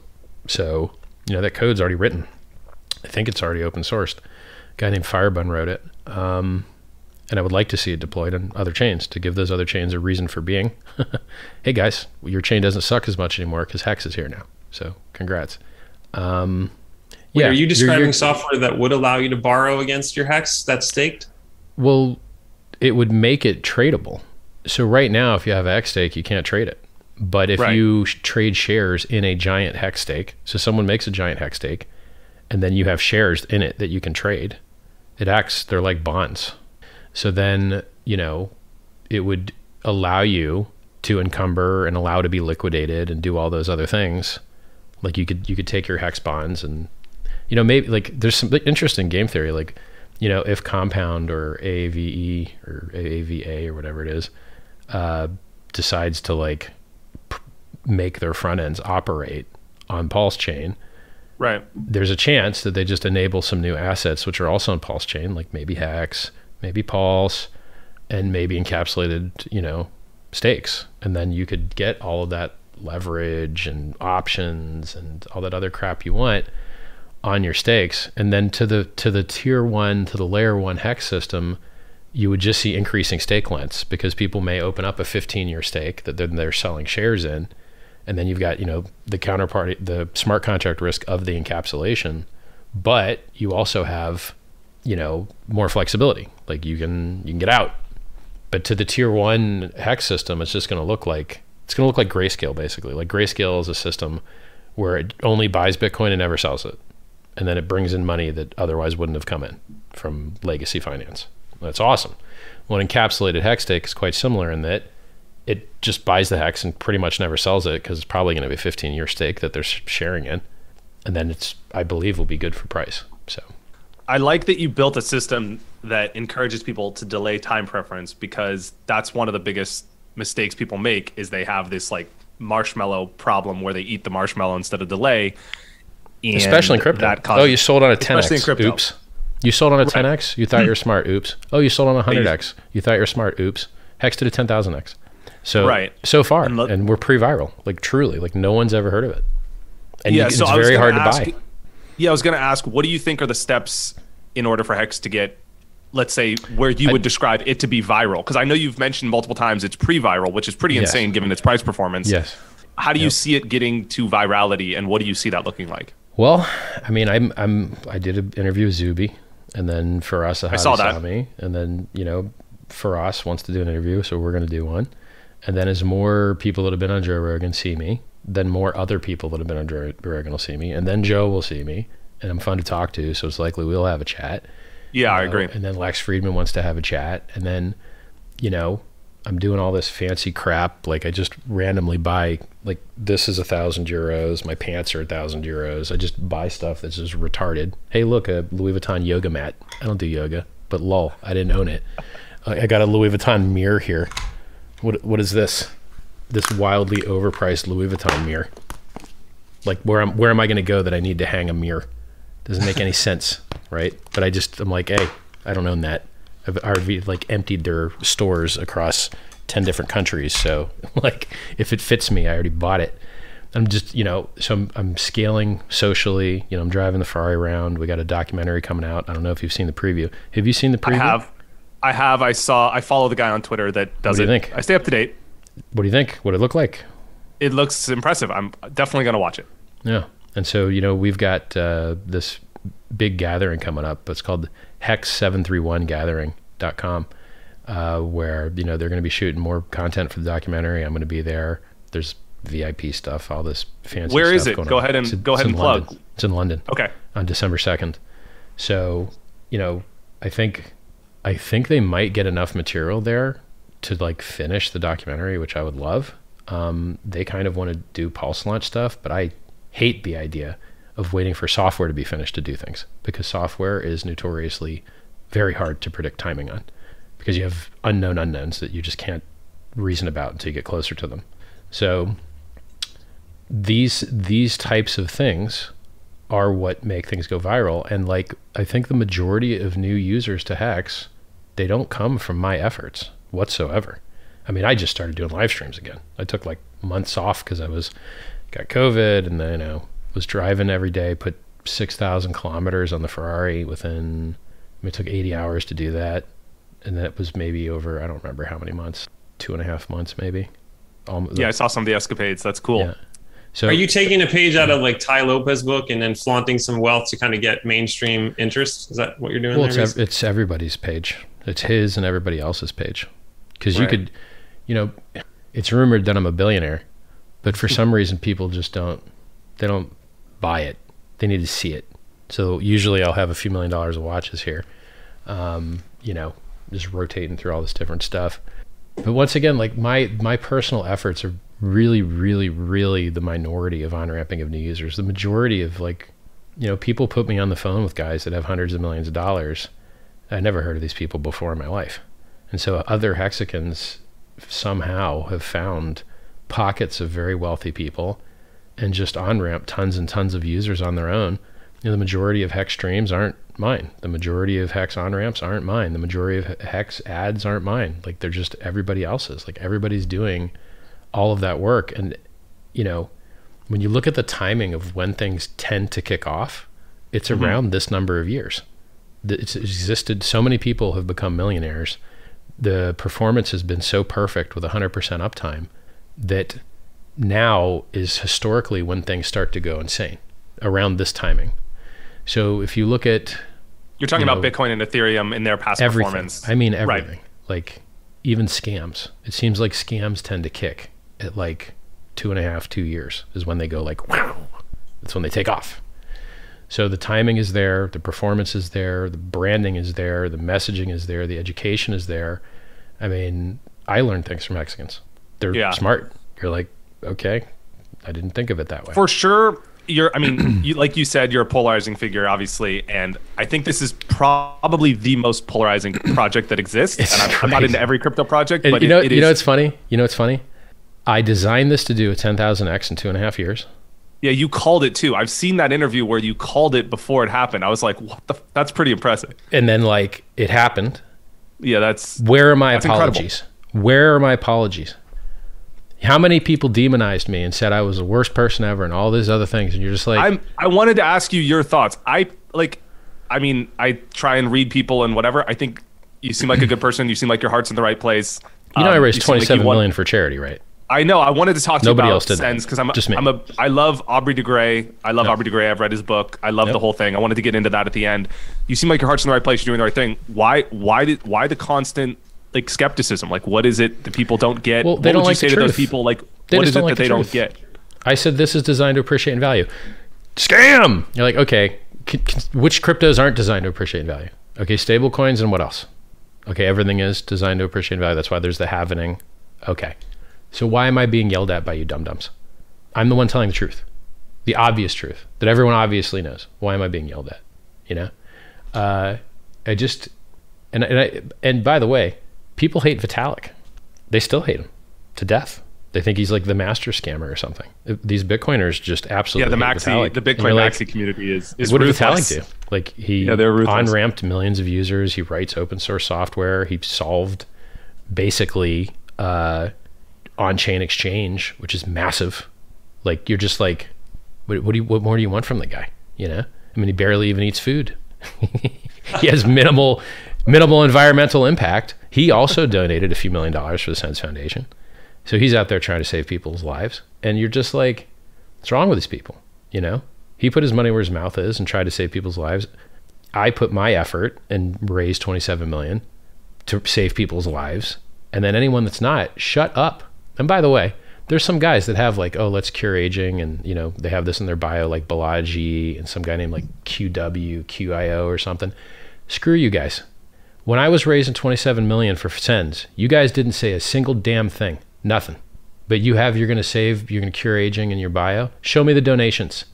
Why didn't you link? Why didn't you say anything when we had that fundraiser going? Scumbags.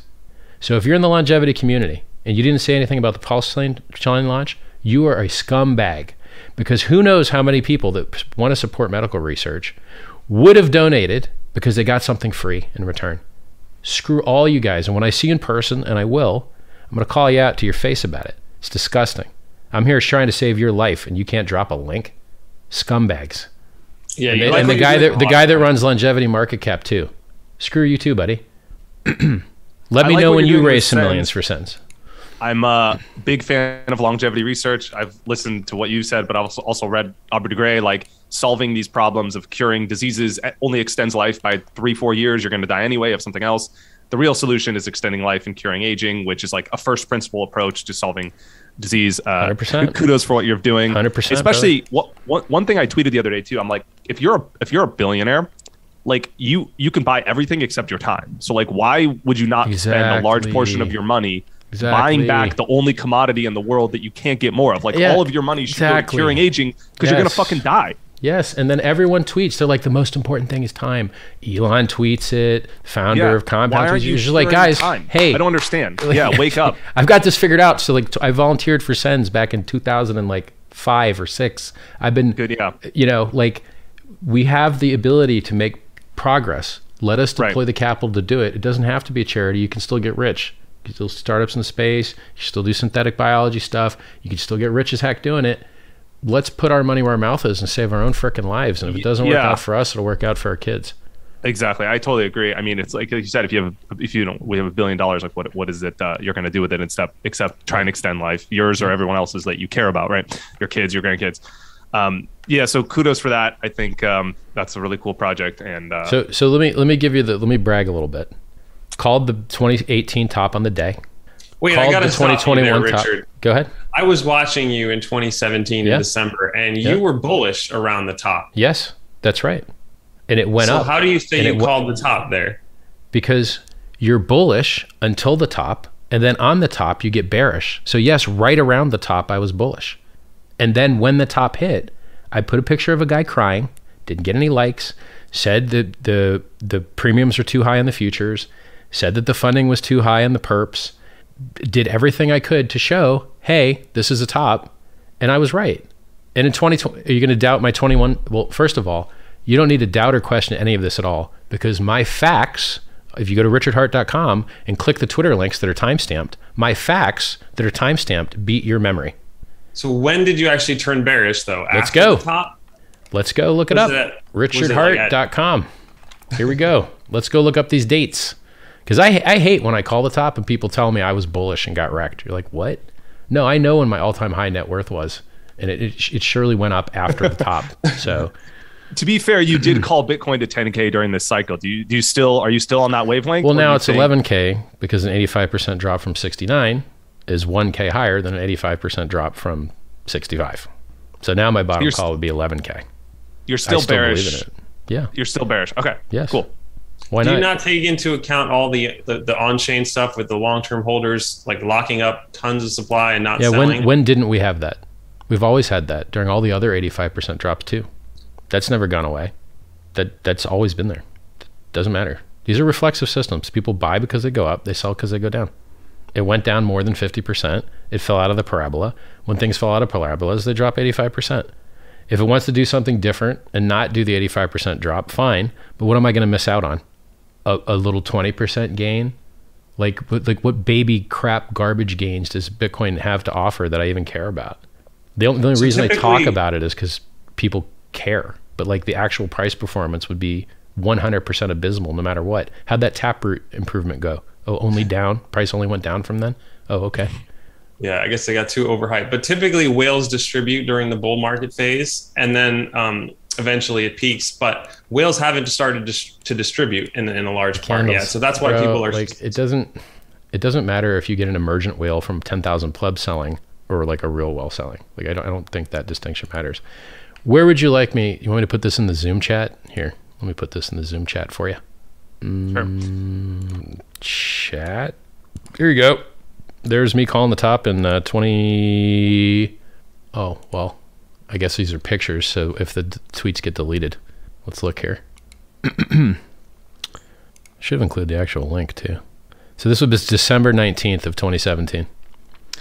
Then let's go look at the price on December 19th of 2017. Oh, by the way, here's my other top call for 2021, which was 100% I actually think I coincidentally sold on that day. I remember, Harrison, I talked to you about this. I actually think I sold around the 18th, the 17th, or the 19th. I think I was right there too. I didn't time the buyback in as well on coming down on the bottom, but I mean, the bottom was weird, like a bump and run bottom with no capitulation candle was weird, right? Mm. I hope that you're. By the way, I called 60K. Huh? Was that link that you sent was from 2021? Yeah, but you got to look at the pictures. See, my thing is like, if my account gets deleted or the tweet gets deleted, I want the record to still be there. So I took screenshots of the tweet. So if you're doubting the authenticity of the screenshot, I'll just search the text. So you got bearish after the top is what you're saying, right? Slightly after the top. I literally highlighted the point on the chart in the first picture where the tweet occurred. Okay. So, yeah, I guess we just don't have the tweet record is what you're saying though. Well, no, I'll just Google, I do not like the long short ratio. So Twitter, I do not like the long short ratio from : Richard Hart win.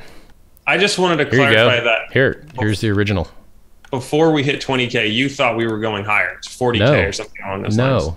No, my fans, no one liked me being bearish. So I trolled and was like, oh, Bitcoin 25K or 50K or something. I was trolling.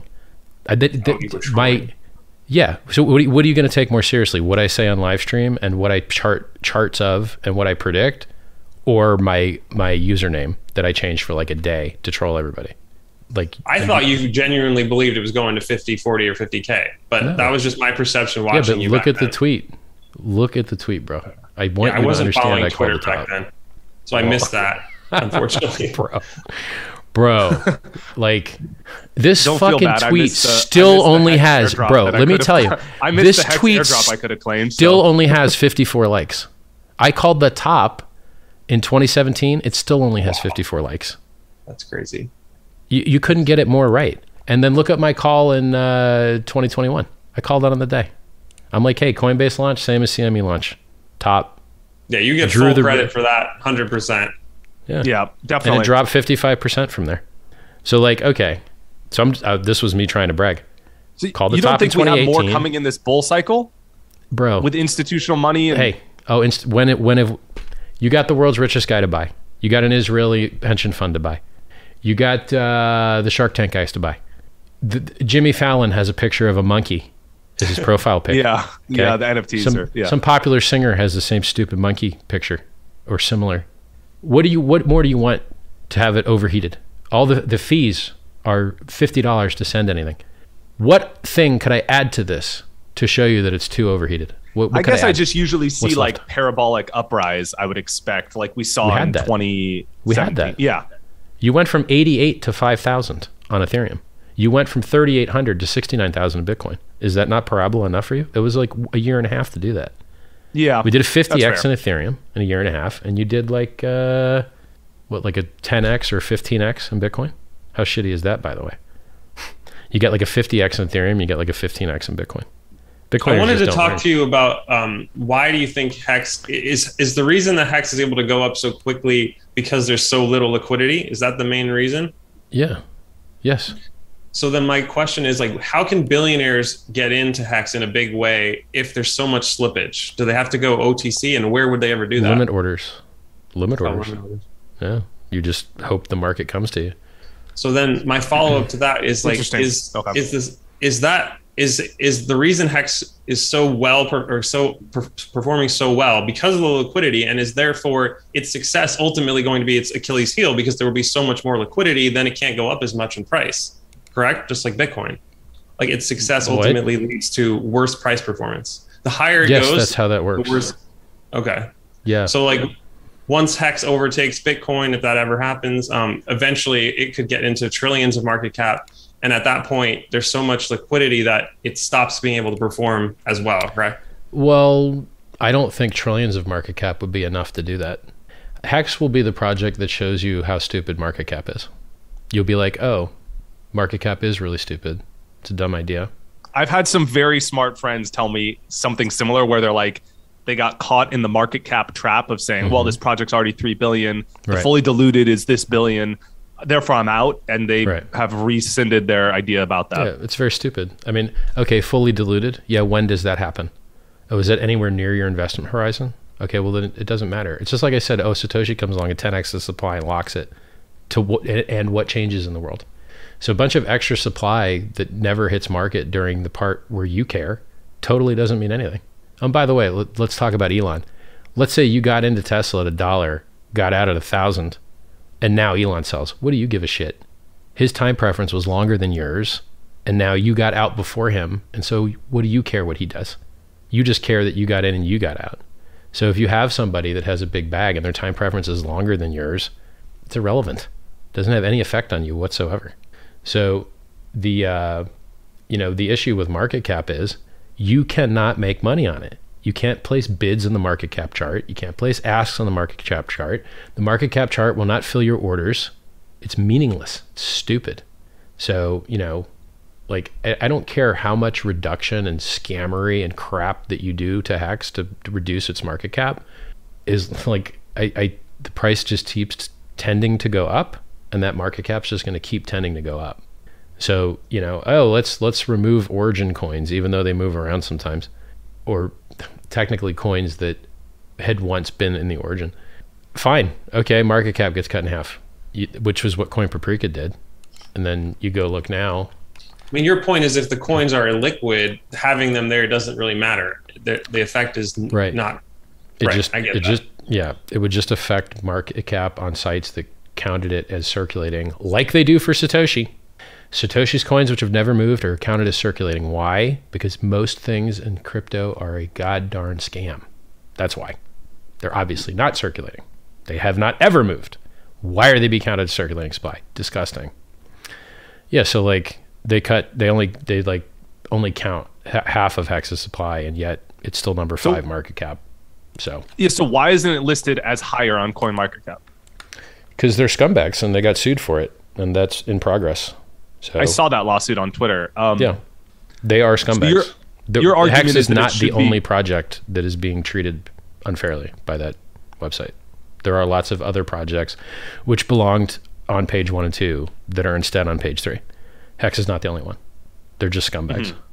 No, I can't be. I calculated that Hex is going up around 40 to 50 times in appreciation more than Bitcoin or Ethereum per dollar invested. Mm-hmm. And I think a large part of that is like the low liquidity. And I think that kind of speaks to Alec's point as to why Wise hasn't done so well. There's 100 million plus liquidity there, and they can't ever get anything going because of that amount of liquidity. So I guess my concern was long-term, if you become so successful that there actually is liquidity, you're on all these exchanges. Well, you have to understand liquidity with limit orders and Uniswap V3, it's not all symmetrical liquidity back in like it was back in the V2 days. So, you can add just single-sided liquidity on your sub V3. It's not like V2 where you have to add to both sides. And limit orders are the same way. You can set your limit orders as just bids or just asks or both or however you like. You can do that at oneinch.io or matcha.xyz. So, it's really like, I know this is going to sound basic to you, but you've forgotten it. Supply and demand. You want more demand. You want less supply. It's that easy. So take Bitcoin. Bitcoin's original sales pitch, peer-to-peer digital cash, failed entirely. Oops, let's change it. Programmable money, failed entirely. Try and program it to wake you up in the morning. You can't. Oops, it's trash. Okay. So then what's next? Oh, digital gold. Keep rotating through sales pitches. Same with Ethereum. Ethereum was unstoppable world computer. Then it was DAOs. Then it was, oh, now we're money. And now it's what, NFTs? Well, they keep changing that sales pitch a lot. Hex's sales pitch never changes. You delay gratification, you get rewarded with the same stuff that you locked up. You get more of it. You lock it up, you get more later, you delay gratification. Sales pitch never changes. That is true. It's very consistent. Does Hex overtake BTC? What metric? They've got a lot more users. Amount of capital invested in Hex. They've got a lot more users. They've got billionaires, more billionaires buying. I'm not sure if we... I know we've got 100 millionaires in, but I'm not sure if we have billionaires in Hex. But that's where the opportunity is. Like right. All these things that I'm quoting you that Bitcoin has better, that's why there's so much opportunity.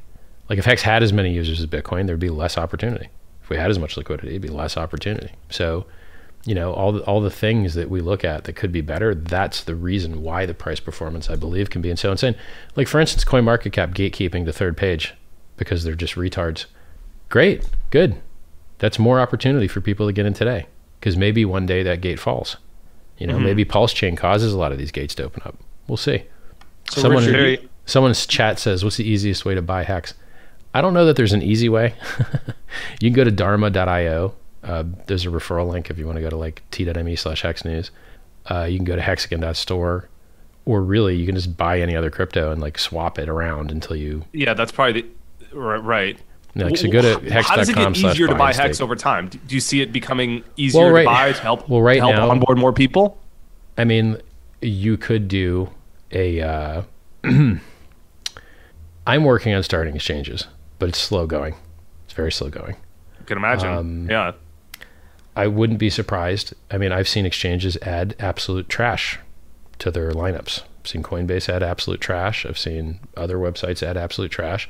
So there's always that chance that they decide to add something good with 100% flawless, perfect operation for years, like Hex. That's always in the lottery. But I mean, in the end, really, if you can get Ethereum, you can get Hex. It's that easy. So you get MetaMask, you buy Ethereum somewhere, you go to oneinch.io or matcha.xyz, you swap your Ethereum for Hex, you're done. That's it. If you've got Bitcoin, you can use bridges to swap your Bitcoin into Ethereum, like right. runproject.io. There is a little bit of technical understanding, though, to use Uniswap or something like that. Look, it'd be ideal. It requires a little bit. Sure. Look, right now you can buy Hex on Matic and on the Ethereum network through dharma.io, dharma.io. And that's, one of the easier ways to do it. I also am aware of a credit card integration coming up with the largest crypto credit card processor. When that's done, it'll ease people's credit card on-ramping. But still, you'd kind of, if you want to buy in with like $1 billion. Here's the thing, right? Like if you're going to buy in with $1 billion, I think you're going to get better order execution buying Ethereum or USDC and swapping it on chain than if it was just listed directly on your exchange with a thinner pair. So as long as Uniswap's the most liquid order book in the world, it's where you really need to end up executing your order anyway. And so just get USDC or Ethereum and do it on chain with less counterparty risk, less AML, KYC, just better. It's just better. So I mean, it would be nice for all the dum-dums that don't even use wallets and they just buy on exchange and hold on exchange. It would be nice for them to be able to on-ramp to Hex. Right now, it's not so easy. Presumably, though, those people are going to want to stake, or a large portion of them are going to want to stake. So, you would think they would have the technical knowledge. There's a lot of people that, they buy Ethereum Classic because they think it's Ethereum. They buy Bitcoin Cash because they think it's Bitcoin. That's a dumb thing. Right. They really think, it's the same thing with an extra word. There is a lot of those dum-dums. And, for them, for that level of stupid, you really would like a direct kind of fiat buy Hex and hold it on the exchange. Yeah, that's fair. Eat all the counterparty risk. Richard, do you think that when the Pulse network was launched that a lot of people bought Hex thinking that they would instantly double their money? Right, I was going to ask you that. Well, as soon as Pulse launched, obviously. I didn't see that much of that narrative. That may have been maybe 5% of the narrative, maybe, if I've seen it in chat. I think, I don't know. I mean, people, when they buy, they don't send you a note and tell you why they did it, you know? Like, it's actually hard to tell why, like, people do what they do. So I don't know. I mean, I'm pulling a number out of my ass. I'm taking a guess. But here's the question. Isn't that kind of a reasonable assumption? You're going to have coins on two chains. Okay. What are they going to be worth? Like, let's take a look at this. The Uniswap, let's say all the Uniswap liquidity on the bid side is like, I don't know, 10 million bucks or something like that.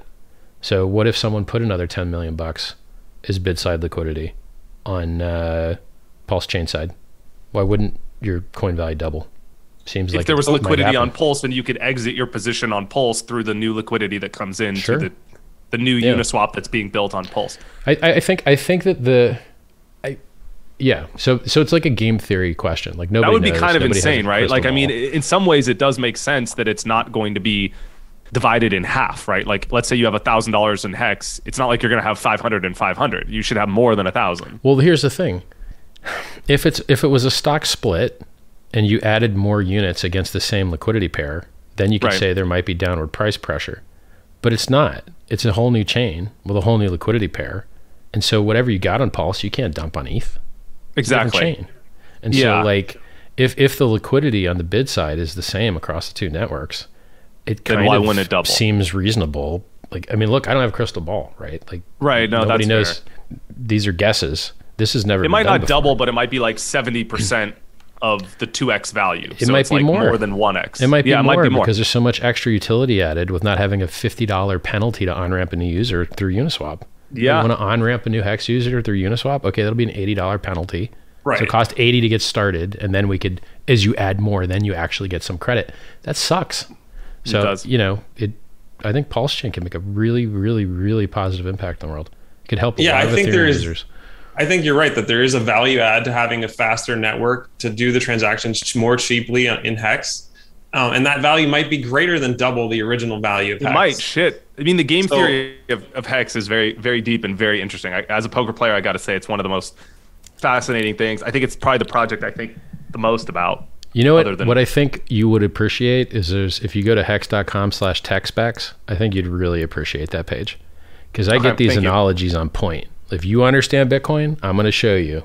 Here's how Hex is like Bitcoin. Boop, boop, boop, boop. Yeah. And there's a lot of really cool analogies in there that you won't see anywhere else. For instance, we actually, you can calculate a market cap for the amount of Hex that's protecting the price. Like how much stake tax. It's like there's cool other new kind of terms that are brought to life on that page.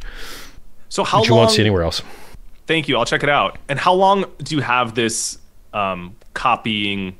When is the time cutoff, the snapshot, to get your Hex or all of your ETH onto Pulse? Well, our next big milestone is the version 2 of the testnet, which is going to show people's balances or rough balances for their sacrifices. And then if that works well and everybody's front ends work, you know, go to hex.com. Front end works on both chains. We got a working Uniswap front end, optional bridge, optional pancake swap fork. We can go to market, you know. So you're really saying as early as, you know, let's say December, you're going to have... I mean, look, I just... Right. Month and but a half, at that point, months. If you buy afterwards, your Hex will not be on Pulse if you were to buy after the snapshot. Well, sure, yeah. Like once the fork happens. Right. And it's hard to... It's like... People ask, is it a snapshot or a fork? You're like, it's kind of both. It's too hard to explain. It's actually like complex. It's kind of both. That's fair. I guess the point is that for people watching, the cutoff date. Yeah, there's a date at which you're not going to get stuff on two chains anymore. And that's happening in the next, let's say, 2 weeks to month. Month and a half to 2 months. I mean, okay, look, we don't even have, like, you're not getting to mainnet until you've got testnet version 2, which is the next thing we're releasing. So... You know, let's see testnet version 2. Let's see working go.hex.com working on testnet. Let's see working Uniswap working on testnet, which we already have, you know. And then, okay, let's look at bridges real quick, see where we're at. Let's look at the pancake swap, see where we're at. And then let's set a date for the fork in the future, you know. And you set that date once you saw everything was working well. But until you see these things working well, you don't set that date because you're just it's just a made-up date. Like, there's no. No, I appreciate that. Yeah, I think that's a good approach. Yeah, this was cool, Harrison. It was really good, man. It was, yeah, thank you. This was a really good interview, guys. Richard, we haven't. Yeah. Can I do my last question? Go ahead. Richard, do you worry that like your two biggest goals, which are basically extending life, curing aging and disease, and creating basically the best performing asset of all time, do you think those things might at any point be at odds with one another? In other words, it'll be hard to sell Hex in order to fund research for these other goals and still maintain. It's rumored that I have a whole lot of assets that aren't Hex. Mm. So. And it's rumored that I'm a very busy guy. So there may, like, I don't know when I would ever need to sell Hex. The amount of capital that I have undeployed is absolutely silly. I have a capital deployment issue.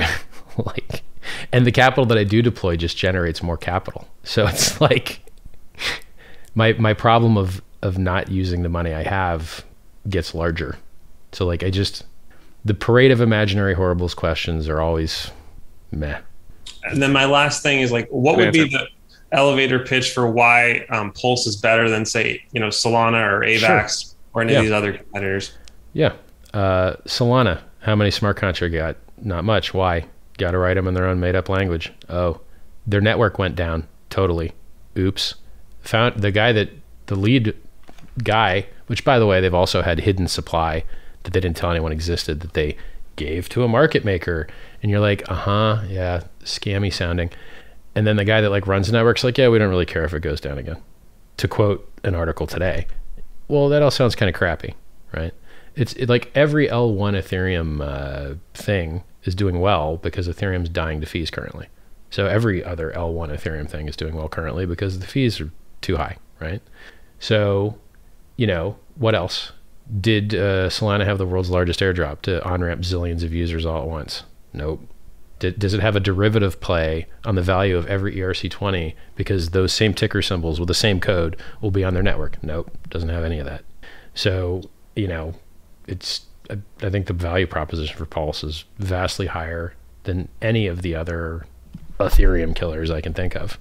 My biggest sticking point is just that there's one entity that put in so much of them. They own around 90%, and they could technically freeze, censor, roll back the chain, steal funds. They could print new tokens. Okay.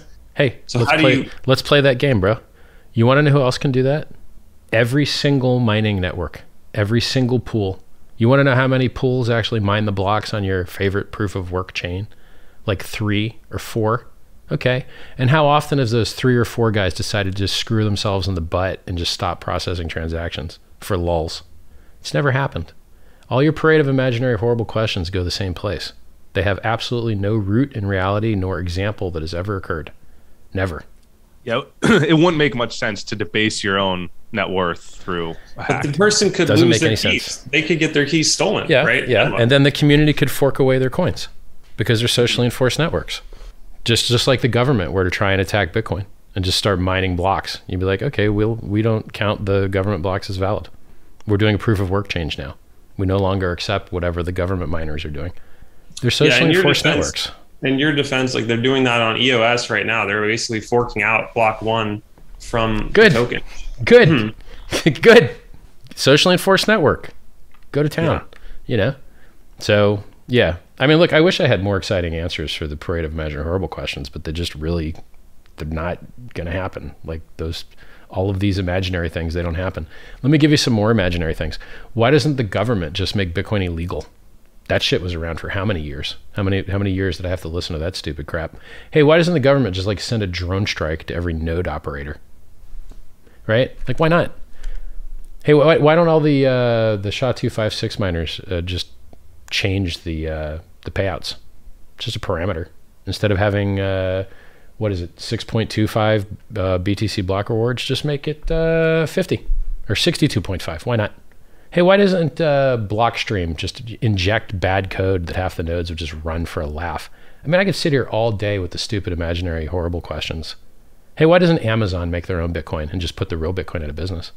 Oh, I could be like, hey, this is fun, man. I like this. Let's play stuff that ain't never going to happen, but it's fun to game theory fan fiction about. It's stupid, man.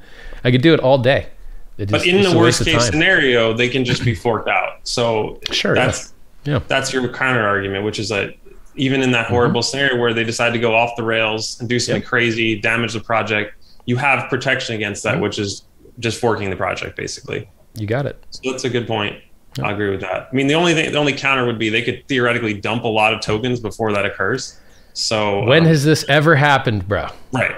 You're talking about, you might as well be talking about My Little Ponies. It's just dumb. Like, I mean, like it's not worth talking about. I mean, here, let me give you some better fan fiction theories. What if Hex becomes the global world reserve currency? What if Hex sucks up all the liquidity from everything in the world? What if the Hex price goes so high that it breaks exchanges? I like these games better. These are more fun. Like, oh yeah, that was my original kind of question, is like, what is the end game for Hex? Do you see it becoming like a reserve currency? I look at the Hex price chart and I see it going up and to the right and curving up and to the right. And I don't know why that would stop or even decelerate. We're pre-viral. Almost nobody's ever heard of us. Yeah, it's true. It's nearly impossible to buy. There's tons of awesome things coming up on the horizon. Pulse, all these conversations with 100 millionaires that are, you know, being, hey, hop on the phone with this guy. He sold this company, all this stuff. Interviews are getting better. You know, my number of followers is just going up 600 a day, basically, across, you know, the different channels. It's quite a lot. You know, I'm at like 130K on Twitter now. There's just, everything's going great. Like, the only thing that people are a little upset about is that there was a dip, and you're like, it's in the game. There's always going to be dips. That is never going away. There's always going to be dips. And a dip is when the buyers are happy to get a great deal to get in, and when the sellers are, you know, unhappy that they didn't sell earlier. And the funniest thing is, if you want to cause any crypto person a ton of torture, just wick the price up 2x and then sell it back down and watch them all cry. You just, like, everyone just is like, oh my God, what's happening? You're like, well, the price is the same it was like yesterday. This is what's happening. Are you okay? Yeah. You're going to survive. You've been very transparent about that with the pullbacks. I think that's a good, good thing you're doing. They're in the game. They're not going away. And I think you're going to see them. Oh, by the way, Bitcoin was down 20% from 7 days ago, just yesterday. And Ethereum was down 20% from 7 days ago, just yesterday. Now they've got a pump, but dips are in the game. And I don't care what coin you're in. You're in the dollar? All right, well, you're down 92% over the last, 50, 70 years or whatever. Yeah, and I think because of the fact that you guys have so many coins locked up, you should have dampened volatility on the downside. You should, in theory. Well, you would think that, but when some big whale comes up and just wicks the price up insane, it's like there's nothing you can do about it, right? Like that's a feature, not a bug. You want the price to be able to wick up high. And so you got to choose what you want. Do you want low volatility or do you want mad gains? Right. You want mad gains? You are going to have volatility. That is the price you pay for the maddest of gains. And I think 1,000,000% in 2 years, rather 621 days, ain't too bad. Yeah, that's like some Babe Ruth status thing there. Pretty one of the best calls I've seen. So kudos. Yeah. I just want to apologize to all the people that called you a scam. I'm going to apologize on behalf of them because you never really got the recognition. I saw you and Peter McCormick going at it like when you first launched and how he called you a freaking con artist, basically. And he never really owned up and said, hey, you made more people richer than probably almost anyone in the last like 3 years in crypto. So, I mean, I had one friend that literally put a few $1,000s into you and he's worth, you know, millions of dollars. So you've definitely changed people's lives and you never really got the quality from anyone. So you definitely deserve that. Yeah. I feel like it's one-sided where you get skepticism in the beginning and then you get nothing in the middle, but you don't get the reverse of skepticism, which is like an apology. So you definitely deserve that on behalf of, I'm sure, a lot of people. So if you guys want, man, I've wrote free self-help books long before anyone knew I was in crypto. Well, publicly. t.me/scivive SCI. Or just on your YouTube, you have a lot of, people that are watching on my YouTube, you have a lot of good videos. Obviously interesting ones about quitting gambling and poker. Harrison and I, of course, pro poker players. But I would say a lot of people quit over that video. I would say most people shouldn't. Said they quit poker over that video. Yeah, I would say most people shouldn't play poker, and I'm a professional poker player. I would say the same thing. It's most people are going to lose, so, you know, zero-sum game. I definitely understand that point of view. But yeah, a lot of good stuff that you've put out too on non-financial things that I think are worth checking out on Richard Hart YouTube. So scroll back. I just want to finish. Cool hat. I want to finish the thread, the short thread of me bagging. Call the tops, awesome, like a boss. Called the 60K like Bitcoin price 2 years ago in Malta on stage. Created one of the world's best performing assets in the history of mankind with perfect flawless operation. Am doing the world's largest airdrop. Produce free self-help books. Raise $27 million for charity. I don't know what I could do to be leading a better life. And I would be willing to say I'm the best human being in cryptocurrency. And if someone wants to produce free self-help material, raise more money for charity to take my title, I'll wait, do it. I would love to be second. But as it stands, there's no one in cryptocurrency that's doing more to help their fellow man than I am. Yeah, I want to thank you on behalf of humanity for doing that. 27 million to SENS, that was huge. I'm into that as well. And yeah, Harrison and I are both big fans of Aubrey de Grey, and I've listened to many interviews from him, read his book. It's a great project, so congrats on that, and definitely encourage more support for SENS and what you're doing with that. So good job. Chat says Pat's on silk t-shirt back. Yeah, there you go. Deserved. Yeah, so guys, I'm Alec Torelli. Just check me out on Twitter or Cryptorelli, my YouTube. If you guys are on the Hex channel, I put out a lot of content with Harrison and myself on crypto. So if you guys have questions, let us know. Thanks, Richard, for doing this. I really appreciate it. This was really fun. Appreciate it. Christopher, you got anything you want to promote? Anything? Harrison? I'm sorry. No, I'm good. Thanks, guys. I saw an H under his name, and I'm like, yeah. Christopher, that sounds good. What an free time. Maybe we could recap in like a year from now or something like that. I know when I'd be happy when you call the pulse when the pulse thing comes to fruition, we're gonna have to reference this chat. I think it's gonna be big. I think it's gonna be a really big deal, man. I hope we can get the ETH fees down for everybody by removing their users. I mean, I'll wrap up with given your history, it's hard to bet against you. And thank you so much. Stay tuned, guys. All right, thanks for your time, Richard. Ciao. See everybody. Peace. Well, that was an absolutely fabulous interview. I thought those were very intelligent questions. A little too much parade of imaginary horrible stuff, but that was a really good interview. So thanks, Alec and Harrison. Appreciate it very much. Crypto Queen says, "You made me a millionaire. Can't thank you enough." Oh man, did I just lose it? I think I might have just not. I think I lost that cool comment. Hey, Crypto Queen, if you want to copy paste your comment again. Oh, here we go. I found it. "You made me a millionaire. I can't thank you enough. Real talk. I saw your call on the 20K Christmas in real time, more than once, months in advance while everyone scoffed, and you never wavered like a boss. Thank you so much." Rename the documentary The Highest of Gains. Sounds cool. Wish I was in charge of that. I'm just checking out chat here a little bit. Richard gave me a reason to see the light at the end of the tunnel. He literally saved me mentally. Thanks, bud. Glad to hear it, man. Thank you on behalf of humanity, says Crypto Contrarian. Thank you. Richard Hart's a true OG. Thanks, Big Gunner. The most honest human being cryptocurrency for sure. Much respect, Richard. Thanks a lot in American crypto. Vitalik donated $1 billion, though? No, he didn't. Unfortunately. He could, but he didn't. Richard Hart, the best in crypto? Thanks, man. A lot of positive comments here. Thanks, guys. I really appreciate the positive comments. I do like it. What other LV you got from the trip? I have endless amounts of stuff I could show you. Like, absolutely endless. I mean, here. I'll just grab some. I'm sitting next to the chair here. Oh. Actually, I don't even need this. Look, guys. Expensive pants. Look. €1,000 pants. Oh, look at this stuff. Ah, yes. Look at this. Got the moon boots in red. Yeah. Got these with matching jacket and pants. Prada. Look at the little Prada triangles there. You see them on the top? Yeah. These look pretty killer. I think you can see the Prada triangles better on these ones. Yeah. So cool. Oh, you asked the wrong question, homie. Let's see what kind of stuff we got here. That's a nice Louis Vuitton t-shirt. Monogram, of course. Ooh, look at these. Moon boots, but low top. Mm-hmm, mm-hmm. I literally have, like, I could do this for an hour, so I won't. But I could show you new designer goods for an hour, easily.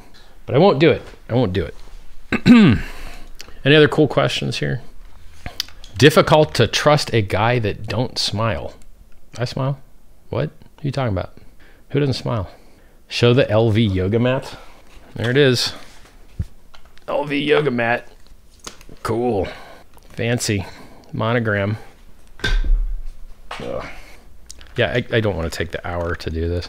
Eventually I'll do an unboxing video, but I don't know. Is there any other stuff I can just grab? It's easy. I mean, I've got piles of stuff here. Loving your crystals in the background. They're totally sparkling. Thanks, man. Alec Torelli is known and infamous for making one of the biggest angle shoot move in pro poker history. Okay. Sounds like you're describing billiards, but I'll take your word for it. Is it still possible to sacrifice for Pulse? Yes. Pulse.info, but you're just getting a worse rate because it's been ticking at 5% per day for a while. He smiles with his eyes. Thanks. Hex yoga channel. Nice. Hope your ear gets better. Yeah, me too. It's ringing. So guys, thank you for all the beautiful comments. Please subscribe to me on Instagram. I need more followers there. Instagram.com/RichardHartOfficial, Twitter.com/RichardHartWin, YouTube.com/RichardHart, Pulse.info, PulseChain.com, T.me/HexCrypto, T.me/PulseChain.com, T.me/SciVive. Is that enough? Did you like Latvia? It was okay. Is that LV laptop? No, I don't. I have an LV speaker. It's pot. Man, you guys are really beating up the chat here. My goodness. Oh, man. Yeah. So maybe I'll address all these questions while I'm in the UK. We'll see. All right, everybody. It's really been a pleasure. I wish you all the maddest of gains. Also, please go to hex731gathering.com. I'd really like the tickets to sell out so it looks cooler for the documentary. I'm not making any money on it. I don't have anything to do with the production. So I think they're doing it like a break-even kind of thing. Anything else? Yeah, I think that's about it. You guys are awesome. I love you, Hexkins. Love you, Paulskins. You're great people. Keep it real, man. You know, keep a positive mental attitude out there. Support your fellow Hexkins and get the word out, you know? Outbound messaging is the best thing you can do to get the word out, you know? Like, if you want to make the world a better place, you got to do it yourself. So do it. Go make the world a better place.